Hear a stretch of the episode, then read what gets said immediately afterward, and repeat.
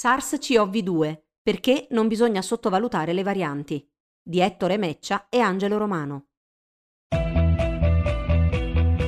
Ti piacciono i nostri podcast e apprezzi il nostro lavoro? Valigia Blu è un blog collettivo, senza pubblicità, senza paywall, senza editori. Puoi sostenere il nostro lavoro anche con una piccola donazione. Visita il sito valigiablu.it. Valigia Blu, basata sui fatti, aperta a tutti, sostenuta dai lettori.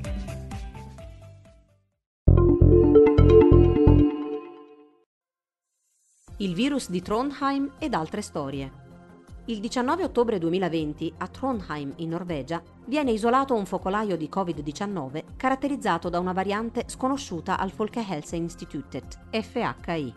Visto il recente aumento dei casi nella città, la stampa locale riprende il dubbio dell'FHI che la nuova variante sia più infettiva.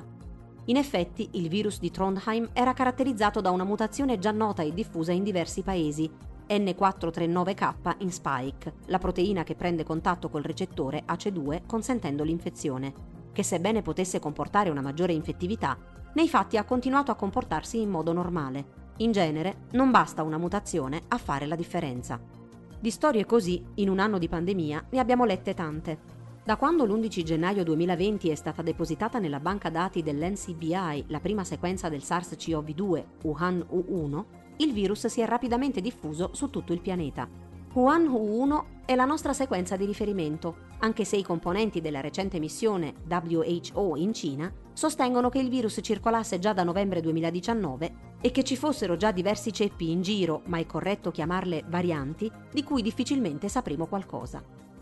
La popolazione virale presente oggi è andata incontro a mutazioni migliaia di volte nei suoi 29.900 nucleotidi, Man mano che l'epidemia si allargava, il genoma del virus è stato sequenziato centinaia di migliaia di volte, 742.432 sequenze totali o parziali, depositate sulla piattaforma GIS-AID al momento di scrivere, il che ci ha consentito di seguire i cambiamenti acquisiti nel corso della sua storia evolutiva. L'accumulo di mutazioni è una sorta di orologio molecolare. Così abbiamo visto nel tempo la popolazione virale differenziarsi in raggruppamenti, chiamati cladi, caratterizzati dal condividere tra loro e non con gli altri alcune piccole differenze nella sequenza, ovvero mutazioni. Le mutazioni sono cambiamenti nella sequenza di un genoma, errori che avvengono all'atto della replicazione, che si tratti di DNA o RNA, e possono essere sostituzioni di un nucleotide con un altro, piccole delezioni o inserimenti. Le potremmo confrontare con gli errori di trascrizione e di battitura che possiamo fare noi copiando un testo. Cambiando una lettera, una parola può cambiare o perdere il suo significato. Cambiando un nucleotide, un gene può cambiare o perdere la struttura della proteina per cui codifica. In un anno diversi cladi si sono espansi e si sono contratti in modo dinamico. Alcuni si sono quasi estinti e hanno lasciato spazio ad altri. Alcuni coesistono in un equilibrio destinato certamente a cambiare in fretta.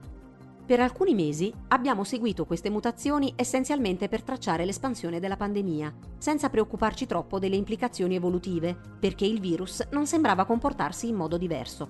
Anzi, addirittura qualcuno ha sostenuto che il virus sarebbe cambiato, sì, ma che l'evoluzione sarebbe stata nella direzione di un adattamento all'uomo, diventando più buono, perché il virus non ha interesse a ucciderci e ha anche creduto, in più di un'occasione, di veder realizzare la propria previsione. Ma non era così. Forse un giorno succederà, antropizzando il virus e convertendo impropriamente in ragionamento i meccanismi evolutivi, questo succede quando il virus trova vantaggioso ridurre la propria virulenza pur di continuare ad infettare ed esistere. Ma quel giorno, oggi, è lontano. Oggi SARS-CoV-2 non ha alcun bisogno di controllarsi, anzi, sta facendo esattamente il contrario. Per chi ha interesse, sul sito web nexttrain.org si possono seguire i cambiamenti di sequenza di SARS-CoV-2 in modo aggiornato. E così, oltre al virus di Trondheim, abbiamo letto del virus di Taiwan e quello di Singapore, che avevano fatto sperare perché si erano persi quasi tutta la regione ORF8 e anche il SARS-CoV, anni prima, si era perso un pezzo di ORF8 proprio alla fine dell'epidemia. Il virus si stava adattando all'uomo diventando meno virulento? In effetti l'infezione era meno severa, ma il virus non sembrava infettare di meno. Poi c'è stato il D614G, che invece infettava di più. Poco, ma abbastanza perché in poco tempo soppiantasse quello originale di Wuhan. Al momento è quello dominante. Poi c'è stato quello spagnolo, poi quello danese dei visoni, poi qualcosa è cambiato. sono arrivate in rapida successione la variante inglese, quella sudafricana, quella brasiliana, quella nigeriana, quella californiana. E da poco la variante inglese è diventata anche un po' sudafricana. Come a febbraio dello scorso anno, quando abbiamo assistito impotenti al diffondersi del coronavirus in Europa, convinti che lo avremmo visto arrivare e invece era già lì che ci aveva travolti, oggi stiamo guardando arrivare le sue varianti. Probabilmente, siccome le abbiamo chiamate inglese, brasiliana o sudafricana, ci sembrano lontane da noi e ascoltiamo un po' insofferenti gli ennesimi appelli alla prudenza e al contenimento dei contagi. Invece quella inglese sembra già avviata a prendere il sopravvento in diversi paesi, compresa l'Italia, come si intuisce dall'impennata di casi e di ricoveri degli ultimi giorni. E anche le altre, nonostante i nomi esotici, già le abbiamo in casa, anche se ancora in piccole percentuali. Ma se per la prima ondata possiamo giustificarci perché non sapevamo e non credevamo, oggi quello che sta succedendo lo sappiamo bene. Almeno cerchiamo di capirlo. Capiamo le varianti. Anzitutto, una variante è essenzialmente un virus identificato da un pacchetto di mutazioni più o meno conservate. Alcune saranno caratterizzanti funzionalmente, cioè fanno sì che il virus con quelle mutazioni si comporti in modo diverso da quello che non le ha. Altre, fino a che non si scoprirà il contrario, sono neutre. Al virus forse non servono, ma a noi aiutano a seguire quella variante, da dove viene e dove va. Quelle dannose per il virus non le vediamo perché si perdono in fretta. Chiamare queste varianti con il nome del paese in cui sono state scoperte può essere comodo, ma non è una buona idea. Infatti, poi scopri che le mutazioni presenti nella variante inglese sono presenti anche in altri paesi e tutto diventa più complicato. Anche chiamarle con una sigla come B1.1.7 per quella inglese è utile relativamente, in quanto il quadro è in continua evoluzione. L'importante è ricordare che a breve potrebbero cambiare nome di nuovo. All'annuncio di ogni nuova variante si è puntualmente detto che non si sapeva se fosse più pericolosa e in effetti il fatto che una variante si espanda nella popolazione non implica che infetti di più. Una variante, come il caso del virus di Trondheim, si può diffondere semplicemente perché si è trovata nel momento giusto al posto giusto, ovvero in una terra non occupata già da altri. Si chiama effetto del fondatore. Lo stesso vale per la variante spagnola, che oggi si chiama 20A.EU1 caratterizzata dalla mutazione A222V in spike. A222V non conferisce un particolare vantaggio al virus che la porta, eppure, dopo essere emersa in Spagna a giugno 2020, si è diffusa progressivamente durante l'estate, man mano che i turisti se la riportavano a casa con sé dalle vacanze. Se quella variante fosse emersa, per dire, ad Aparanda in Lapponia, non avrebbe certo avuto la stessa rapida diffusione. Oggi, tuttavia, si è fortemente ridimensionata, a conferma del fatto che la sua sia stata un'espansione opportunistica. Alcune mutazioni, invece, conferiscono un vantaggio evolutivo. In questo caso sarà probabile ritrovarle nella popolazione in modo casuale, ripetuto e indipendente, che significa eventi non collegati tra di loro. In effetti, diverse mutazioni caratterizzanti le varianti che oggi si stanno diffondendo sono già state individuate in virus non collegati a quelli attuali, emerse in tempi e luoghi diversi. Per esempio, la mutazione N501Y in Spike, che caratterizza le tre varianti di cui ci preoccupiamo oggi, era già emersa a giugno in Olanda e Australia, ma non si era espansa come sta facendo oggi.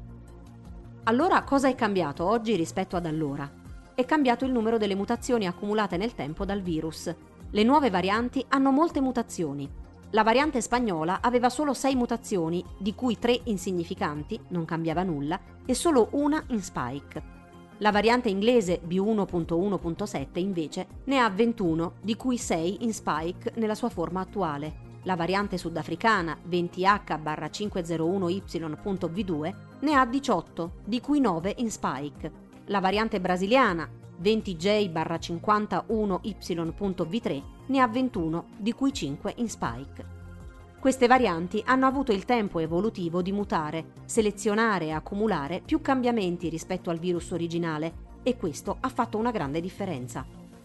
Bisogna capire comunque che un virus o una sua variante non si diffonde in maniera omogenea nella popolazione come lo zucchero nel caffè, ma deve trovare percorsi, connessioni, focolai che si espandono, si moltiplicano e si connettono.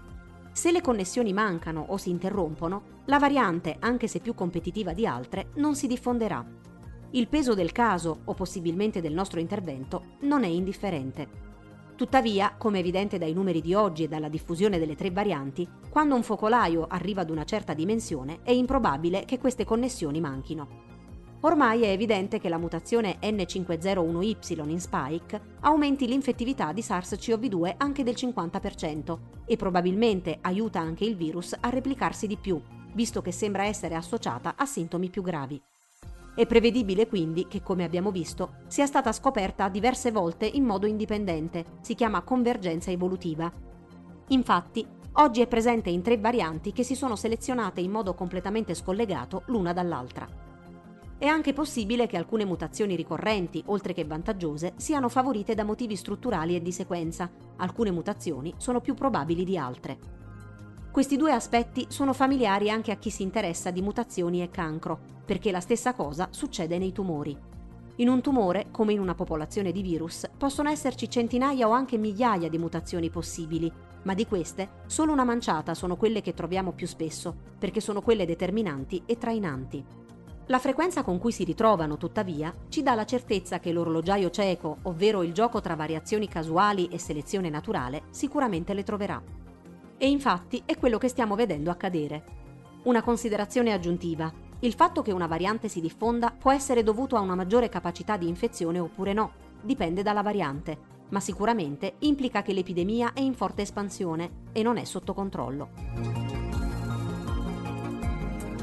le varianti che ci preoccupano. Le varianti di cui oggi sentiamo parlare comunque sono state definite VOC, Variant of Concern, il che vuol dire che destano preoccupazione, perché sono caratterizzate da mutazioni che hanno modificato l'interazione del virus con le nostre cellule in modo vantaggioso per il virus e probabilmente non per noi. E ci interessano per due motivi. Il primo è scontato. Che effetto hanno? Sono più pericolose? La variante inglese, oltre alla mutazione N501Y in spike, che sembra aumentare l'infettività, ha anche tre piccole delezioni, H69-V70 e Y144 e la mutazione P681H proprio in corrispondenza del segnale di taglio per la furina, che per SARS-CoV-2 è un sito critico. Sia la delezione 69-70 sia la mutazione P681H sono già emerse in diverse occasioni, ma da sole non sembrano aver fatto molta strada. Associate alle altre nella variante B1.1.7 invece sì. La variante sudafricana e quella brasiliana 20H-501Y.V2 e 20J-501Y.V3 invece sono sicuramente caratterizzate da mutazioni aggiuntive, specialmente la E484K in spike, che rendono il virus riconoscibile con minore efficienza, da 6 a 8 volte, dagli anticorpi di chi è guarito o si è vaccinato. E questo, se da un lato comporta il rischio di reinfezioni, dall'altro implica quello di selezionare e veder diventare dominante una variante resistente a vaccini e terapie disponibili. È oggetto di discussione se e quanto abbiano una maggiore infettività, anche se sembra di sì. Un aspetto importante che si può comprendere osservando queste varianti è che più che le singole mutazioni è la loro associazione funzionale che viene selezionata, ma su questo torneremo tra poco. Il secondo motivo di interesse è il timore di quello che potrà succedere. Potrebbe sembrare infatti che il virus sia diventato improvvisamente meno stabile e si possono leggere tanti commenti dubbiosi, insofferenti o anche sarcastici sul fiorire delle nuove varianti, che per qualcuno sono solo uno stratagemma per mantenere lo stato di emergenza. Non è così, ma proviamo a capire cosa sta succedendo. Andiamo un passo alla volta. Come siamo arrivati a questo punto? Sta succedendo che nel tempo SARS-CoV-2 ha accumulato mutazioni, evento naturale, inevitabile e previsto. Alcune di queste mutazioni favoriscono la trasmissione del virus. E sta succedendo che in molte situazioni nei mesi scorsi non siamo stati in grado di limitare la circolazione del virus o non abbiamo ritenuto necessario farlo. E sembra anche che la capacità o la volontà di farlo nel futuro siano limitate. Il problema è che lasciar circolare liberamente il virus, perché non potevo mancare a quella festa, perché l'immunità di gregge, perché tanto ci sono le cure, perché io voglio essere libero di ammalarmi, perché vaccinati tu se ti va, eccetera, ha avuto e avrà le sue conseguenze. Significa infatti avere un numero costantemente crescente di replicazioni virali e quindi un aumento in proporzione delle mutazioni e della variabilità genetica, tra cui pescare varianti nuove, più insidiose e resistenti all'immunità o a un farmaco antivirale. che è esattamente quello che vediamo accadere oggi. La variante brasiliana, per esempio, si è selezionata a Manaus, centro di diffusione e circolazione incontrollata del virus, dove secondo alcuni studi si sarebbe infettato il 70% degli abitanti. Dopo una breve tregua è in forte ripresa, sembra anche grazie alla capacità di reinfettare la popolazione. La storia del virus di Manaus ci fa capire un aspetto fondamentale del gioco tra mutazioni casuali e selezione naturale. L'evoluzione è la capacità di usare la variabilità per adattarsi ai cambiamenti quando questi avvengono. All'improvviso qualcosa cambia. Per esempio, ci sono gli effetti di un farmaco antivirale come il remdesivir da aggirare o c'è da sfuggire a un anticorpo monoclonale o a quelli che circolano nel sangue di una persona già infettata. Chi si adatta va avanti, chi non si adatta sparisce. A livello di genetica molecolare, questo implica che chi fa molte mutazioni oppure ha una popolazione numerosa in cui molti individui mutano, l'evoluzione non riguarda mai un individuo ma una popolazione, è favorito. E più l'infezione è sostenuta, più è probabile che fra tutti ci sia il virus con la mutazione giusta come potrebbe essere accaduto a Manaus, dove l'aumentare della percentuale di persone già immuni, che sarebbe stato un ostacolo per il virus, abbinato tuttavia alla circolazione del virus nella popolazione, ha spinto verso l'evoluzione di una variante in grado di sfuggire agli anticorpi già esistenti. L'insorgenza di due tipi di mutazioni, quelle che consentono al virus di infettare e replicarsi di più e quelle che gli consentono di superare gli ostacoli che noi cerchiamo di opporgli, sono entrambe favorite dal mancato controllo della circolazione virale. Questo per SARS-CoV-2 è importante perché è un virus che non ha un tasso di mutazioni molto elevato a causa della presenza nel suo genoma di due geni che formano il complesso NSP14-NSP10 che funziona come un correttore di bozze. La quantità di mutazioni non particolarmente elevata viene compensata se ci sono molti individui che mutano, ovvero se il virus circola molto. Se fin qui ci siamo, possiamo aggiungere l'ultimo pezzettino, Oltre a favorire l'emergere di nuove varianti, alti livelli di circolazione e trasmissione del virus fanno sì che le varianti già selezionate non si perdano, ma proseguano il loro percorso evolutivo aggiungendo in modo cumulativo nuove mutazioni a quelle di cui già sono dotate, trasformandosi ulteriormente. Per esempio, una percentuale ancora piccola della variante britannica ha recentemente acquisito anche la mutazione E484K, quella che viene vista meno dal sistema immunitario, presente nelle varianti brasiliana e sudafricana. A fine gennaio si trattava solo di 11 casi nel Regno Unito, tra cui diversi eventi indipendenti e non collegati, che ad oggi sono diventati 76. I numeri sembrano piccoli e trascurabili, ma all'inizio tutto è piccolo e trascurabile. Però questo ci dice che l'ulteriore trasformazione delle attuali varianti non è una possibilità teorica, ma è un processo in corso. E quindi cosa succede?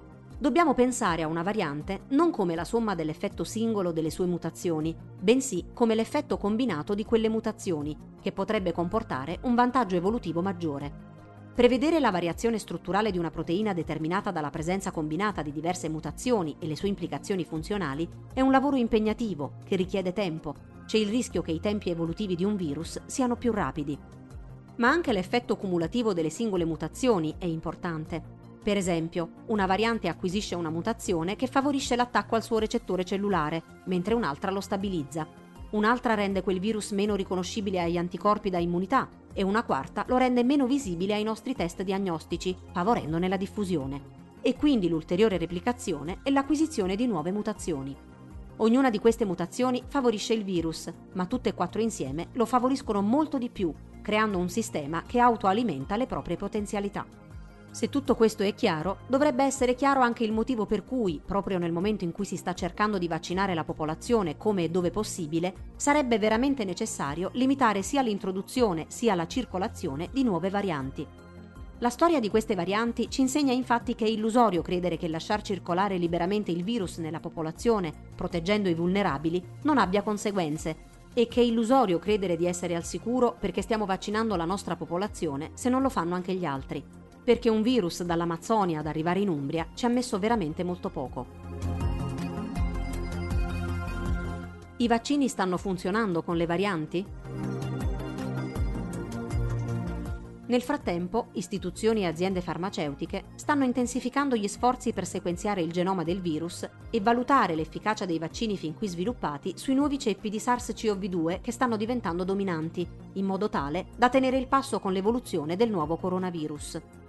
L'Organizzazione Mondiale della Sanità sta lavorando con ricercatori, funzionari sanitari e scienziati per capire come queste varianti influenzano il comportamento del virus, compreso il loro impatto sull'efficacia dei vaccini, se presenti. Mentre la Commissione europea ha annunciato a fine febbraio l'IRA Incubator, il piano europeo di preparazione alla difesa biologica contro le varianti della Covid-19 sarà avviata una collaborazione con ricercatori, aziende di biotecnologie, produttori e autorità pubbliche nell'Unione Europea e a livello mondiale per individuare le nuove varianti, incentivare lo sviluppo di vaccini adattati e nuovi, accelerarne il processo di approvazione e aumentare la capacità produttiva, si legge nel comunicato di lancio dell'iniziativa. La nostra priorità è fare in modo che tutti gli europei abbiano accesso quanto prima a vaccini sicuri ed efficaci contro la Covid-19 la comparsa di nuove varianti del virus è molto rapida e dobbiamo essere ancora più veloci nell'adattare la nostra risposta, ha dichiarato la Presidente della Commissione europea, Ursula von der Leyen. Tra gennaio e febbraio si è registrato un calo generalizzato dei contagi, delle ospedalizzazioni e dei decessi su scala globale. Gli esperti di sanità pubblica nei paesi più colpiti hanno attribuito i progressi ad una combinazione di fattori, distanziamento fisico, uso dei dispositivi di protezione, stagionalità del virus, immunità naturale tra quei gruppi con alti tassi di infezione, primo impatto dei vaccini come mostrato dai cali delle infezioni tra gli over 80. Tuttavia, i ritardi delle campagne di vaccinazione rischiano di vanificare gli effetti positivi alla luce anche della maggiore virulenza dei nuovi ceppi identificati nel Regno Unito, in Sudafrica e in Brasile, negli USA, domenica 14 marzo, il dottor Anthony Fauci, direttore del National Institute of Allergy and Infectious Diseases e membro della task force della Casa Bianca contro il nuovo coronavirus, ha annunciato un allentamento delle misure restrittive entro il 4 luglio, avvertendo che riaprire prima potrebbe portare negli Stati Uniti una situazione simile a quella dell'Italia, dove un aumento dei casi a causa di nuove varianti e altri problemi ha indotto il governo ad annunciare un nuovo lockdown a partire dal 15 marzo. Da questo punto di vista è emblematico il caso della Francia, che come l'Italia sembra stia percorrendo la stessa traiettoria seguita dal Regno Unito a dicembre 2020. I vaccini mostrano i loro effetti tra le persone ultra ottantenni, con tassi di positività, ricoveri e decessi in calo, a differenza con quanto sta accadendo con i più giovani. Tuttavia, commenta in un thread su Twitter il giornalista del Financial Times John Byrne Murdoch, i dati provenienti dalla Francia mostrano come i ritardi nelle campagne di vaccinazione, uniti alla diffusione dei nuovi ceppi, abbiano portato ad un calo dei casi minore tra gli over 80 rispetto al Regno Unito e ad un aumento maggiore tra le fasce d'età più giovani. I vaccini sono efficaci, in altre parole, ma se non ci si vaccina e non si impedisce al virus di circolare, i contagi tornano ad aumentare. E con i nuovi ceppi questo è un problema. Finora gli studi suggeriscono che i vaccini attualmente in uso, progettati intorno a versioni precedenti di SARS-CoV-2, possono riconoscere le varianti emergenti, ma non forniscono la stessa protezione contro questi nuovi ceppi. Uno studio pubblicato su Lancet lo scorso gennaio ha mostrato che la variante brasiliana potrebbe resistere agli anticorpi di persone già infettate dal virus e che avrebbero dovuto sviluppare una certa immunità. I contagi registrati a Manaus, dove si presumeva di aver raggiunto già l'immunità naturale di gregge, sembra avvalorare questa ipotesi. Uno studio recente, non ancora soggetto a peer review e su un campione molto piccolo, sembra promettente. Le analisi su 22 persone vaccinate con un vaccino mRNA, 12 che hanno ricevuto il vaccino Moderna e 10 Pfizer e BioNTech, hanno mostrato che la perdita di capacità neutralizzante dei due vaccini contro la mutazione brasiliana sembra essere modesta. I dati suggeriscono che il vaccino sembra conferire un'immunità migliore di quella ottenuta attraverso l'infezione naturale. Un'altra ricerca, pubblicata sul New England Journal of Medicine, ha dato esiti altrettanto promettenti. I ricercatori hanno riprodotto in laboratorio tre virus ricombinanti che rappresentano i tre nuovi lignaggi rilevati e hanno scoperto che il vaccino sviluppato da Pfizer, dopo la somministrazione di entrambe le dosi, sembra mantenere inalterata la sua efficacia contro le varianti britannica e brasiliana e dare una risposta robusta ma inferiore nei confronti della variante sudafricana. Tuttavia, lo studio si mantiene cauto sull'esito delle analisi, rinviando a ulteriori studi a partire da dati reali raccolti nelle regioni in cui circolano le varianti di SARS-CoV-2. Gli studi sul vaccino Oxford AstraZeneca mostrano che è altrettanto efficace rispetto al ceppo diffusosi nel Regno Unito, ma offre minore protezione nei confronti della variante sudafricana, sebbene sembra proteggere dalle forme gravi della malattia. Uno studio condotto da Alessandro Sette e Alba Grifoni del Jolla Institute for Immunology in California ha invece rilevato che quattro variants of concerns non sono in grado di eludere i linfociti T, un componente del sistema immunitario particolarmente importante per ridurre la gravità delle malattie infettive. I linfociti T hanno il preciso compito di riconoscere le cellule infettate dal virus. Ciò avviene perché queste ultime, quando il virus è presente, espongono sulla propria superficie una sorta di marchio che sta a indicare l'avvenuta infezione. In questo modo i linfociti T possono riconoscerle, legarsi ed eliminarle. Il team di ricerca ha raccolto cellule T da volontari che si sono ripresi dall'infezione con il ceppo originale di SARS-CoV-2 o hanno ricevuto un vaccino mRNA contro il coronavirus ha testato la capacità delle cellule di riconoscere frammenti di proteine da quattro varianti emergenti, inclusa quella identificata per la prima volta in Sudafrica, ed è giunto alla conclusione che la maggior parte delle cellule T dei volontari ha riconosciuto tutte e quattro le varianti, grazie a frammenti di proteine virali che non erano influenzate dalle mutazioni delle varianti. Intanto, Moderna, Pfizer e Johnson Johnson, gli altri tre vaccini autorizzati dalle agenzie del farmaco statunitense FDA ed europea IMA, stanno cercando di trovare delle soluzioni contro i nuovi ceppi emersi che stanno diventando predominanti. Secondo i primi risultati di laboratorio, il vaccino di Pfizer e BioNTech sembra proteggere anche rispetto alle nuove varianti, sebbene in modo leggermente meno efficace, mentre il vaccino di Moderna pare efficace contro la variante sudafricana anche se la risposta immunitaria potrebbe non essere così forte o duratura. Moderna sta testando l'utilizzo di una terza dose del suo vaccino e sta pensando ad un ulteriore richiamo specifico per la variante sudafricana. Il 24 febbraio l'azienda farmaceutica ha inviato dei campioni al National Institutes of Health statunitense per le sperimentazioni cliniche. I vaccini sviluppati da Moderna e da Pfizer e BioNTech sfruttano una molecola che noi stessi usiamo, l'RNA messaggero, l'mRNA. L'mRNA contiene l'informazione per produrre la proteina spike, S, che il virus utilizza per entrare nelle cellule che infetta. Quando viene iniettato il vaccino, le cellule utilizzeranno questo RNA per produrre la proteina S del coronavirus. Il nostro sistema immunitario riconoscerà questa proteina come estranea e genererà una risposta immunitaria, come avrebbe fatto in caso di un'infezione naturale. Nei richiami per i nuovi ceppi verrà utilizzata la stessa tecnologia del vaccino sviluppato per la versione precedente del nuovo coronavirus, ha spiegato il CEO di Moderna Stephen Bansell si tratterà essenzialmente di copiare e incollare le nuove mutazioni nel vaccino. La dottoressa Kizmekia Corbett, che ha guidato il team responsabile del vaccino di Moderna, ha definito questo approccio plug and play. In un'intervista a Scientific American, il presidente di Moderna, Stephen Hogue, non è stato in grado di indicare quando sarà pronto il richiamo. Potrebbero essere necessari mesi prima che i dati clinici siano pronti per la revisione e anche più tempo prima che i richiami siano approvati, prodotti e pronti per essere somministrati. Anche Pfizer BioNTech sta testando una terza dose di richiamo del suo vaccino su persone che sono state completamente vaccinate nello studio di fase 1. I partecipanti riceveranno la loro terza dose tra i 6 e i 12 mesi dopo aver ricevuto le prime due dosi del vaccino, secondo quanto dichiarato in un comunicato ufficiale. Riteniamo che il nostro vaccino sia fortemente attivo contro tutti i ceppi, ha detto il direttore scientifico della Pfizer, Michael Dolsten, in un'intervista il 25 febbraio. Per il futuro è ragionevole pensare che le persone abbiano bisogno di richiami regolari, ha aggiunto Dolsten. La flessibilità della nostra piattaforma proprietaria di vaccini a mRNA ci consente di sviluppare tecnicamente vaccini di richiamo in poche settimane, se necessario, ha affermato Yuger Sehin, CEO e cofondatore di BioNTech. La società sta valutando una sperimentazione clinica per sviluppare un vaccino specifico per le varianti, utilizzando il ceppo sudafricano. Il vaccino sviluppato da Johnson Johnson ha mostrato un tasso di efficacia del 72% per prevenire malattie moderate negli Stati Uniti, del 64% in Sudafrica nel prevenire forme gravi o serie della Covid-19, del 66% in Brasile.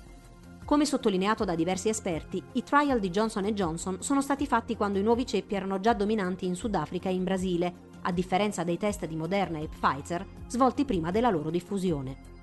Il vaccino monodose di Johnson Johnson utilizza un adenovirus ricombinante, un virus che causa il comune raffreddore, modificato in modo da non potersi replicare e non provocare la malattia, ma che sia in grado di produrre all'interno del corpo umano la proteina di superficie S, spike, che il virus utilizza per entrare nelle cellule che infetta. Quando il vaccino viene iniettato, il virus trasporta il gene del coronavirus nelle cellule umane, che iniziano a produrre la proteina S. Queste vengono rilevate dal sistema immunitario che produce gli anticorpi e altre risposte che attaccheranno il vero coronavirus in caso di future infezioni. Il CEO di Johnson Johnson, Alex Gorsky, ha affermato in un'intervista recente alla CNBC che l'azienda è al lavoro per adattare il vaccino alle varianti e sta sviluppando un software specifico per affrontare alcune di queste varianti nuove ed emergenti, senza fornire però dettagli sul suo funzionamento. Cosa ci riserva il futuro? Secondo Drew Kohler, medico e ricercatore presso il Weill Cornell Medical College e collaboratore del New Yorker, si prospettano due scenari. Da un lato c'è il modello rappresentato dall'eradicazione della poliomielite. I vaccini per quella malattia erano così efficaci che in pochi anni è stata estinta. Dall'altra c'è l'approccio utilizzato con la tubercolosi. La malattia è stata respinta lentamente per un lungo periodo, utilizzando una serie di interventi, tra cui migliori condizioni igieniche, tracciamento dei contatti, mascheramento e terapie. Per un attimo, subito dopo l'approvazione dei vaccini di Pfizer e BioNTech e di Moderna, il modello della poliomelite è sembrato a portata di mano. Ora, prosegue Kohler, data la facilità con cui SARS-CoV-2 si diffonde, quanto è diventato radicato il virus e quante persone sono scettiche sui vaccini, il modello tubercolosi resta quello più rilevante. Siamo in una sorta di limbo in questo momento. L'emergere delle varianti è un motivo per rafforzare, non indebolire le misure di sanità pubblica fino a quando non sarà stata raggiunta una vaccinazione diffusa, conclude Kohler. In un certo senso, l'inizio della pandemia è stato semplice. Il virus si stava diffondendo e dovevamo fermarlo. La sua fine sarà più complicata. Mentre l'arrivo del virus ha cambiato la vita in modo rapido e decisivo, il nostro ritorno alla normalità non rispecchierà il nostro allontanamento da esso Probabilmente non ci sarà un giorno, una settimana o un mese in cui usciremo dalla pandemia, con uno striscione con su scritto missione compiuta. La nostra vita quotidiana diventerà meno rischiosa gradualmente. Ci sentiremo più a nostro agio nel fare commissioni e vedere gli amici. Molti di noi andranno in ufficio, saliranno a bordo di aerei, mangeranno nei ristoranti.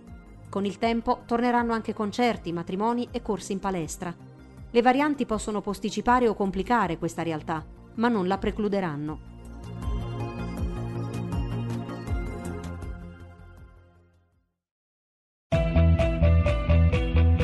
Ti piacciono i nostri podcast e apprezzi il nostro lavoro? Valigia Blu è un blog collettivo, senza pubblicità, senza paywall, senza editori. Puoi sostenere il nostro lavoro anche con una piccola donazione. Visita il sito valigiablu.it. Valigia Blu, basata sui fatti, aperta a tutti, sostenuta dai lettori.